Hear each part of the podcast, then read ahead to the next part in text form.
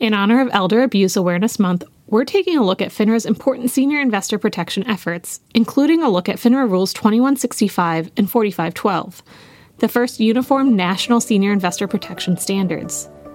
On this episode, we're going to hear an update on where those rules stand today, explore some of the real-world scenarios in their application, and provide tips for some of the tricky conversations that financial professionals might face in connection to their application.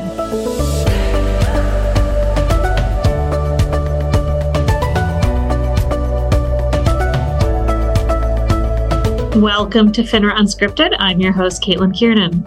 I'm pleased to welcome to the show today two individuals from FINRA's Office of General Counsel. Joining us for the first time is Associate General Counsel Alicia Goldin, and today we are welcoming back to the show Vice President and Associate General Counsel Jim Wrona. Alicia and Jim, welcome to the show. So just to kick things off today, can you start by introducing yourselves and telling us a little bit about your backgrounds and what you do at FINRA? Alicia, as a newcomer, maybe we can start with you. Sure. Thanks, Caitlin. Happy to be here. I'm in the Regulatory Practice and Policy Group, where I focus on several areas, including regulation best interest, Form CRS, and senior investor protection. I recently joined FINRA from the SEC, where I worked in the Division of Trading and Markets for many years. And prior to that, I was in private practice. Great. Thanks, Alicia. And Jim, how about you? As you mentioned, I'm with FINRA's Office of General Counsel, just like Alicia, and as part of my work, I focus on senior investor issues, and I've been working in that area for about 20 years, so it's something that's near and dear to my heart.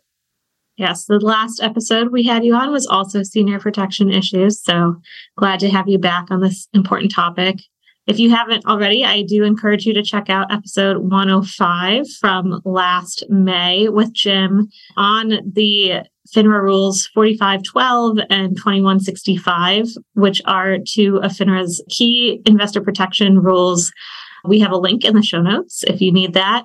But Alicia, for those who haven't had a chance to hear that episode or maybe need a refresh before we dive in today, can you give us a quick overview of what those two rules are all about?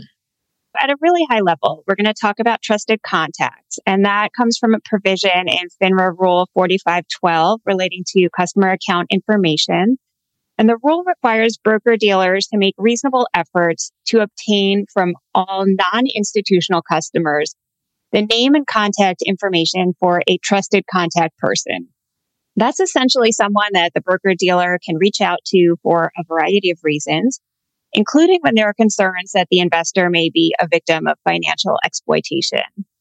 And we do view this as a really important tool for protecting senior investors, but I want to emphasize that it's not limited to senior investors. A trusted contact person can be valuable for investors of all ages.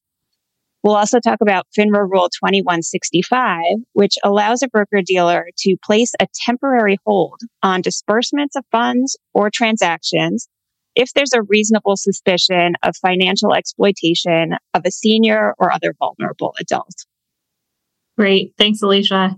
Now, Jim, just to dig in more first on the trusted contacts component, in December, FINRA issued Regulatory Notice 2231, which we'll also link to in the show notes. It provided some effective practices for firms looking to obtain a trusted contact from a customer. Can you give us some background on why we published that notice? We've now had several years of experience with the rule. There's been a lot of positive feedback when trusted contact information is available. It's been really critical in helping to stop financial exploitation of seniors.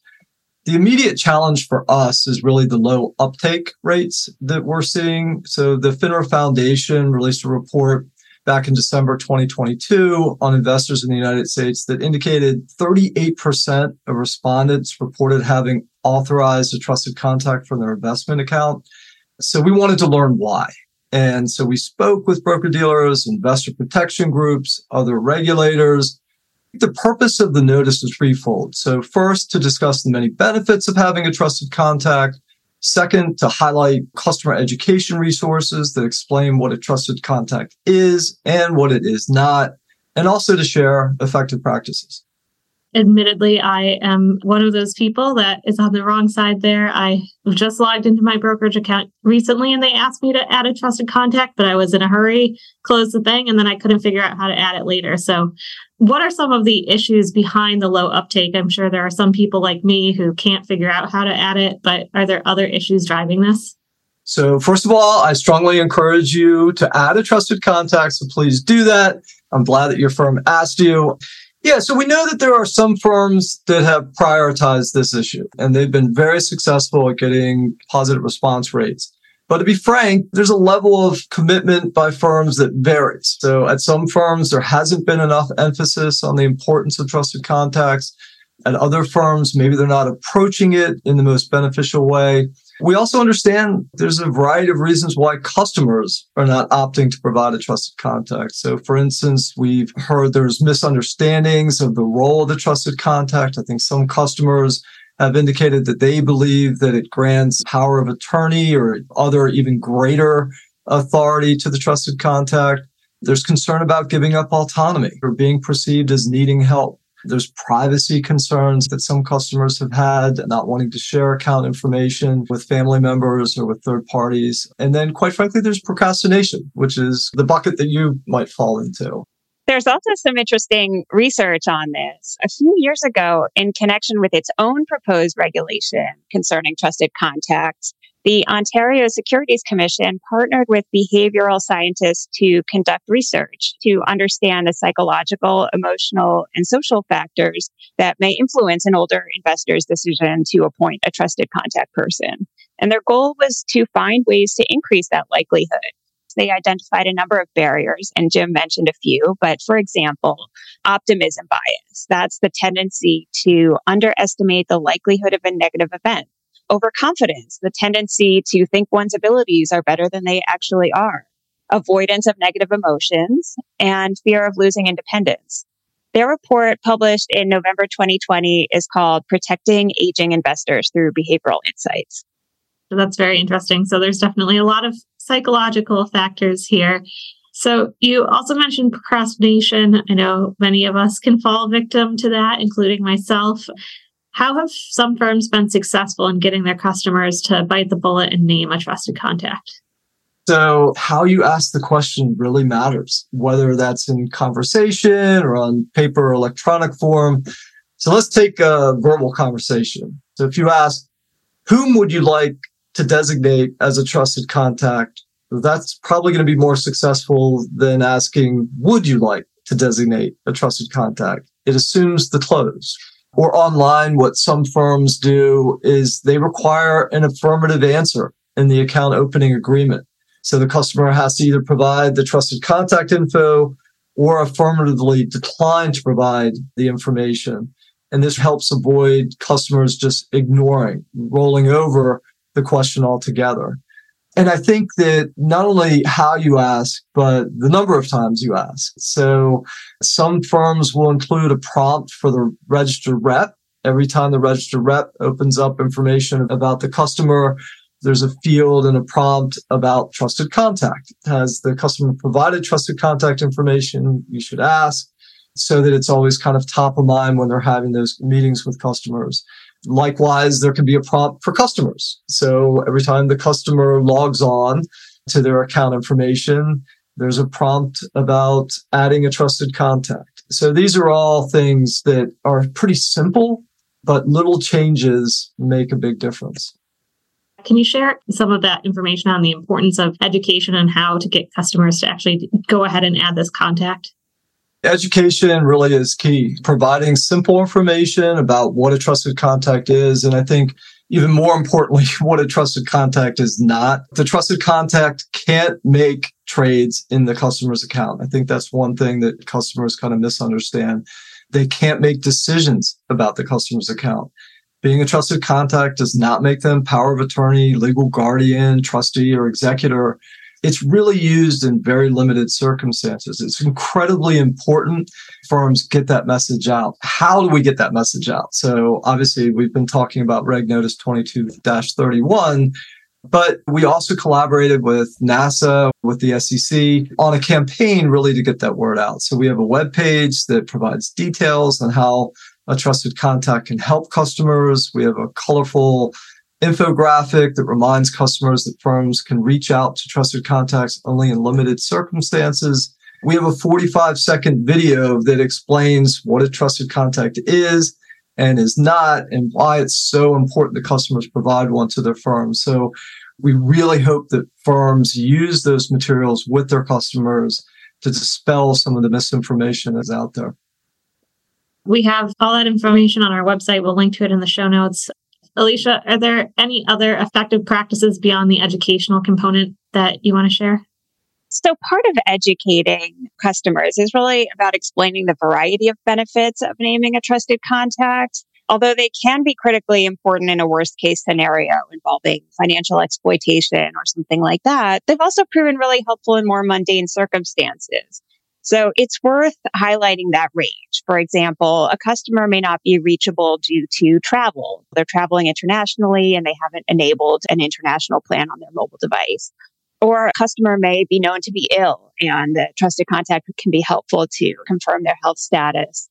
But of course, in more serious circumstances, the rep may suspect diminished capacity or cognitive decline, and a trusted contact can be helpful in that circumstance. And of course, financial exploitation. If the rep suspects that there may be financial exploitation, the trusted contact can be a really valuable tool there as well. In that vein, the Reg Notice calls out effective practices that we've seen at firms. For example, some firms offer their reps a script or talking points to use in requesting trusted contact info and explaining what it means.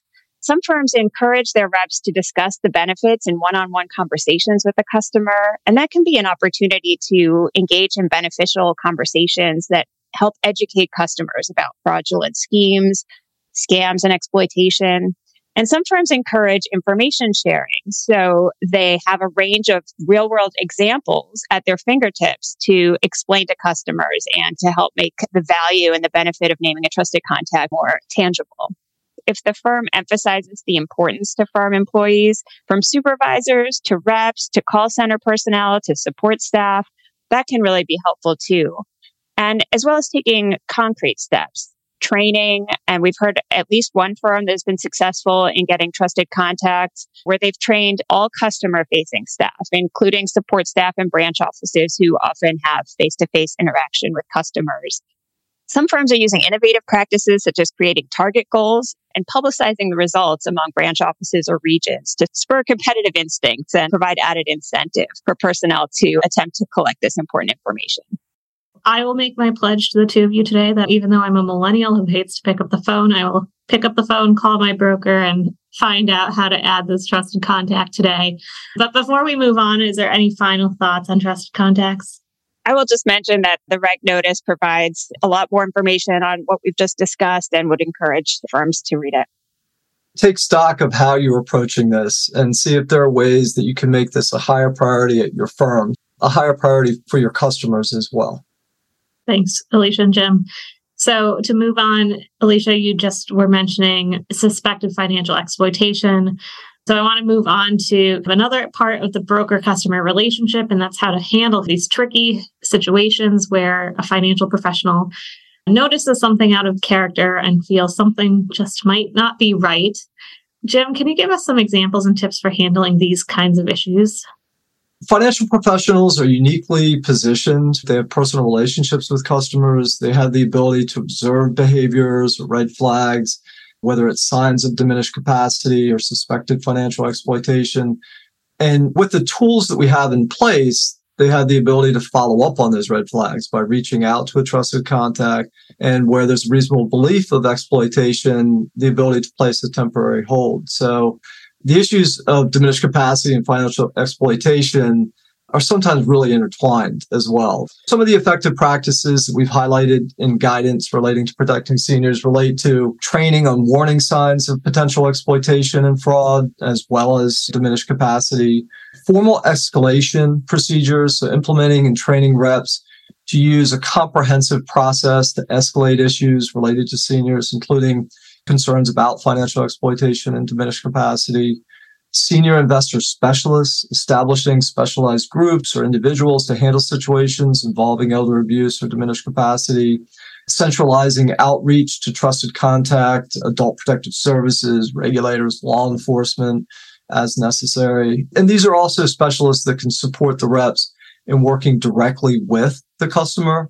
A lot of firms offer scripts or playbooks for their registered reps to use in these very difficult conversations with customers. What makes these conversations so difficult or tricky? So obviously, these are sensitive topics to raise with a customer. And just as people have psychological tendencies that might affect their willingness to name a trusted contact, there are obviously psychological factors that might prevent someone from realizing or admitting that they're beginning to have cognitive impairment or that they're a victim of fraud. And sadly, we know that fraud often goes unreported. A 2013 FINRA Foundation paper highlighted just how underreported fraud can be. Although 11% of respondents lost money in a likely fraudulent activity, only 4% admitted to being a victim of fraud when asked directly. That's an estimated underreporting rate of over 60%. The small group of respondents who admitted that they did not report the fraud indicated that reporting it would not have made a difference. They did not know where to report it, or they were just too embarrassed. More recently, in June 2022, the Foundation, in collaboration with AARP Fraud Watch Network and Heart and Mind Strategies, put out a report called Blame and Shame in the Context of Financial Fraud, which focuses on a culture of victim blaming aimed at financial fraud victims. AARP and FINRA Foundation are engaging with firms, law enforcement, and other stakeholders to drive long-term change in how victims of financial fraud are treated. And one of the goals of this project is for victims to no longer hide in shame and instead to report the crime. I also wanted to mention that we recently had a senior investor protection conference, and Jim had a really interesting panel on the federal rules that we're talking about today. And the observations shared by the panelists on how to navigate these tricky conversations actually inspired us to dig into these issues a bit more and to have this podcast. Awesome. Well, that's a good outcome from that panel. So, circling back to Rule 2165, which allows firms to place a temporary hold on a customer's account if there's a suspicion of exploitation of a senior or other vulnerable adult customer. What happens if the customer asks for, say, an unusual disbursement and the rep thinks something doesn't feel right here? They have a hunch. What can they do from there? One challenge in this situation is that the rep can be rattled by this. They may feel awkward or uncomfortable probing into the customer's request, or they might be inclined to jump right into action, but because of their heightened state of awareness, may not be in the best position to evaluate the situation objectively. So what we're hearing from some firms is that they tell their reps to tell the customer that they need to involve their team or legal and compliance to sort of give themselves a little bit more time. So some examples, the rep can say to the customer, firm policy requires me to consult with legal and compliance, and we'll have to follow up with some questions. They might say, I'm going to gather some information and take this back to my team. That takes the pressure off the rep. We've heard this described as creating muscle memory so that their initial instinct is to hit the brakes a little bit. In fact, some firms set expectations early in a relationship about these types of things. They might tell the customer that certain types of transactions have to go through additional steps internally and that they should expect delays. We have heard that if a customer objects too strongly to a delay, that can actually be a red flag that the customer is under some sort of pressure as part of a scam. We've also heard some firms have policies where they require at least two and sometimes more individuals to participate on a follow-up call. And sometimes they're encouraging these conversations to occur in person or in a video call. One of the challenges with the hold is getting enough information to support that reasonable belief that financial exploitation is occurring. And this is an area where, again, the trusted contact can be valuable. And I have to say, particularly when we're talking about romance scams, having a trusted contact, having another person as an ally to help convince the customer that they are being victimized is really, really important. In other instances, a trusted contact can be helpful on concerns around diminished capacity. And we heard a story the other day about a firm that suspected a customer was suffering from diminished capacity. It's a really, really difficult situation for any firm to be in. They reached out to the trusted contact, who was the niece, and she was able to get her uncle the help that he needed. And it turned out that, in fact, he was suffering from dementia, and it stopped some inappropriate trading activity that he was starting to engage in. They fold into one another. The trusted contact, the hold provision, these are all really good tools that we hope firms are aware of and are using. Thanks, Jim. So regardless of whether there's a trusted contact on the account, the rep or firm staff, they're going to be hopefully engaging with the customer as well. So I imagine it's helpful and important for firms to train their staff and empower their staff to ask the right types of questions to either rule out an issue or to support the reasonable belief of exploitation. So what are some of the ways that firms are helping to train their staff in this way? One firm hired a retired New York detective to help train reps on how to ask the right questions. I think, as previously mentioned, a lot of firms had designated particular person or group that specialize in handling these types of matters, and they provide training, or as Alicia noted, sometimes participate in the conversations with customers. So some quick takeaways from talking with these folks. First, the importance of asking second and third level follow-up questions when you suspect that there's an unusual request for a disbursement or for a transaction. And a lot of the customers who are the victims of financial exploitation are coached by the criminals. And so those follow-up questions can sometimes break it down for you. A common example would be, oh, well, this unusual $100,000 disbursement request is to pay for the grandchild's college.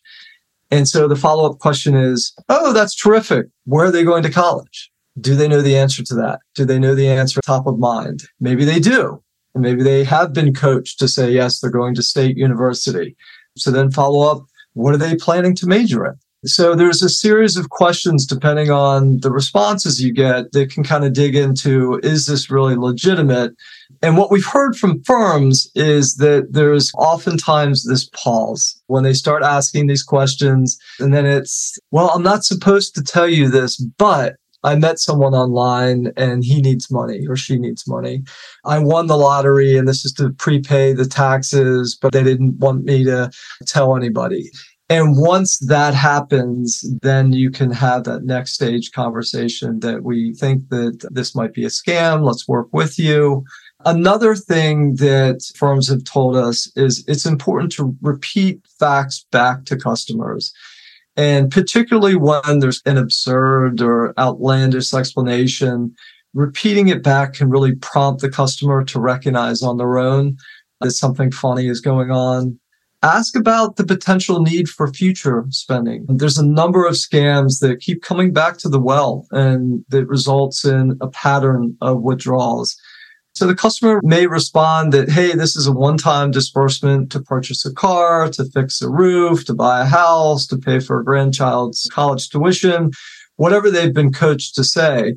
But if the customer then subsequently comes back with another unusual disbursement request, you can remind the customer about that earlier conversation, and that sometimes leads to an awareness that something funny is going on. Again, it's obviously also more evidence of potential financial exploitation to support a hold that you might have to place on the account or on the disbursement request. And another thing that they mentioned is that without victim blaming, because that is something we absolutely want to stay away from, appeal to the customer's better angels. And so some firms have pointed out to customers, for instance, that they're particularly careful about potential financial scams, not only out of concern for the customers, but also because criminals often use money gained from scams to harm others. It's used for sex trafficking, it's used for drug cartels, to support terrorist organizations. And some firms have had a lot of success with that approach. Customers may not be thinking clearly about their own self-interests, but they don't want to inadvertently be supporting nefarious activity or harming others. Another point that firms made is the importance of gathering documentation, which can often be used to dispel that something is being done for a legitimate purpose. So one example I was given was in romance scams, try to get a picture. So they're talking to the customer and it's this person that I'm madly in love with, needs help with his or her small business or needs travel money so we can get together and get married. And you say, oh, that's great. You know, I'm so happy for you. Hey, do you have a picture? And they'll oftentimes be able to get a picture. And then they do a reverse image search and they can see it's a stock photo or that it's a Photoshopped image. One firm said that there were multiple instances where there was an image used of a famous actor. Now, that may become more difficult with artificial intelligence, but it is something that firms have been using effectively. Or if there's any other documentation, you can get contracts, wills, any other paperwork. I was just talking to a firm the other day, and they said that they suspected there was financial exploitation going on, that money was needed for a business deal that this customer was purportedly engaged in. They got a copy of the contract, which was supposedly with this one company. They called the company. It was a legitimate company. They sent a picture of the contract. The company said, nope, that's not us. I mean, that's our name, but that's not our contract. And so it was very quickly then unraveled. Another technique that some firms will use, particularly if it's a large disbursement request, is to ask the customer if they can speak to the customer's lawyer or CPA, just to help make sure that the transaction goes through the way the customer wants and that it's being used for what they expect it's being used for. And that's another ally that can help to dispel that this is being used for legitimate purposes. It's important to perform a post-mortem assessment when things go wrong or in what you can do better. But what firms told us is that it's also really, really important to celebrate success stories. So when reps or your specialized unit is having these really difficult conversations and they uncover financial fraud and they help the customer, that those should be celebrated. Those are some of the things we heard from firms that have been effective. That's really interesting. Thanks, Jim. Not every firm can have a retired detective on staff, but a lot of those examples you gave are really just basic follow-up questions. It's not feeling like an interrogation that you might expect on some detective show on TV. Are there any other resources or interview techniques besides the tips Jim shared that may be a good resource for firms here? There's some practical guidance that can be gleaned from public sources that address interview techniques, including, among others, tips related to tone of voice, nonverbal communication, use of follow-up questions, as Jim talked about, and strategic pauses. One example is a resource guide published by the International Association of Chiefs of Police. It's called Successful Trauma-Informed Victim Interviewing. And although the context of those interviews is different, some of the principles could be helpful to keep in mind. Phrasing of questions is important. So depending on how a question is asked, it might be perceived by a victim as blaming them for their actions or for what they may be unable to recall. So using open-ended questions and requests gives the person the opportunity to share more information about what they are able to recall. And coming back to the report on blame and shame that I mentioned, there are some helpful themes in this report that are worth keeping in mind. In particular, one theme is to use alternative language to describe victims, perpetrators, and the crime itself. Shifting away from generic terms like scammer and fraudster, which can downplay the seriousness, is a helpful tip, and being careful in how you frame the fraud. So it was the criminal that stole the victim's money and not the victim that was duped. Another tip is humanizing the emotional impact of fraud. And this involves portraying relatable victims and relatable circumstances and just making it more personal. Coming back to the broader topic of senior investor protection, are there any other efforts FINRA is making that are worth highlighting today? In addition to the rules we've already discussed, we also adopted Rule 3241, which limits reps from being named a beneficiary or holding positions of trust for on behalf of customers. FINRA has also put out a lot of materials regarding senior investor protection issues. And an important goal for those materials is to highlight the variety of effective practices that we see through our examinations and other outreach efforts. Look, firms can see what other firms are doing and think about how to improve their own procedures. So it's borrowing ideas from their peers. And some examples of those materials, we also put out a report called Protecting Senior Investors 2015 to 2020. That highlights FINRA's initiatives, including the impact of the senior helpline, which is also another important tool in this fight against elder financial abuse. And that report also shared effective practices. More recently, put out FINRA's 2023 report on examination and risk monitoring programs. And there's a section in there that includes findings and effective practices related to all the rules we've talked about today. And then there's a FINRA, SEC, and NASA co-hosted webinar relating to the Senior Safe Act. And for those who don't know, the Senior Safe Act provides immunity from liability for reporting potential exploitation of a senior citizen. Those are some other resources. We have a dedicated senior investor webpage, so a lot of those resources will be available there. Great. Thanks, Jim. So just to wrap up, are there any final thoughts or key messages you want our listeners to walk away with today? The tone from the top matters. So emphasizing the importance of these rules, the importance of collecting trusted contact information, the importance of being well prepared to handle difficult conversations is really important. But as we've talked about, these issues play out in the interpersonal relationships between reps and their customers. So this is an area for reps to think about and to be prepared to serve their customers in the best way possible and to be sensitive and educated and just well equipped to help them. The broker-dealer industry as a whole has been a thought leader on protecting seniors. And that's something for all of us to be proud of. And when I say all of us, I mean it. Broker-dealers, regulators, investor protection groups have all come together to make this happen. But there's still more work to be done. And starting with getting better numbers when it comes to trusted contact info. 38% positive response rate is too low. A trusted contact will be vital when you have a customer that's a victim of financial abuse or that might be suffering from diminished capacity. So don't take my word for it. Talk to your peers who have been in that situation. Trust me, they're going to tell you that it was absolutely key to resolving the matter. And for all of the C-suite executives who are listening, please make the protection of senior investors a priority. The tone from the top that was mentioned is so important. So let's keep leading the way. Well, that's it for today's episode. Alicia and Jim, thank you so much for joining me to provide an update on FINRA's important senior investor protection efforts. For our listeners, if you have any questions on today's episode or ideas for future episodes, you can email us at finraUnscripted@finra.org.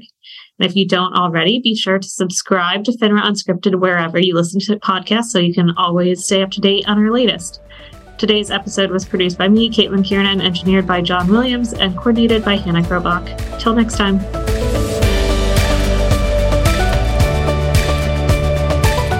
Please note, FINRA podcasts are the sole property of FINRA, and the information provided is for informational and educational purposes only. The content of the podcast does not constitute any FINRA rule or amendment or interpretation to such rules. Compliance with any recommended conduct presented does not mean that a firm or person has complied with the full extent of their obligations under FINRA rules, the rules of any other SRO, or securities laws. This podcast is provided as is. FINRA and its affiliates are not responsible for any human or mechanical errors or omissions. Parties may not reproduce these podcasts in any form without the express written consent of FINRA.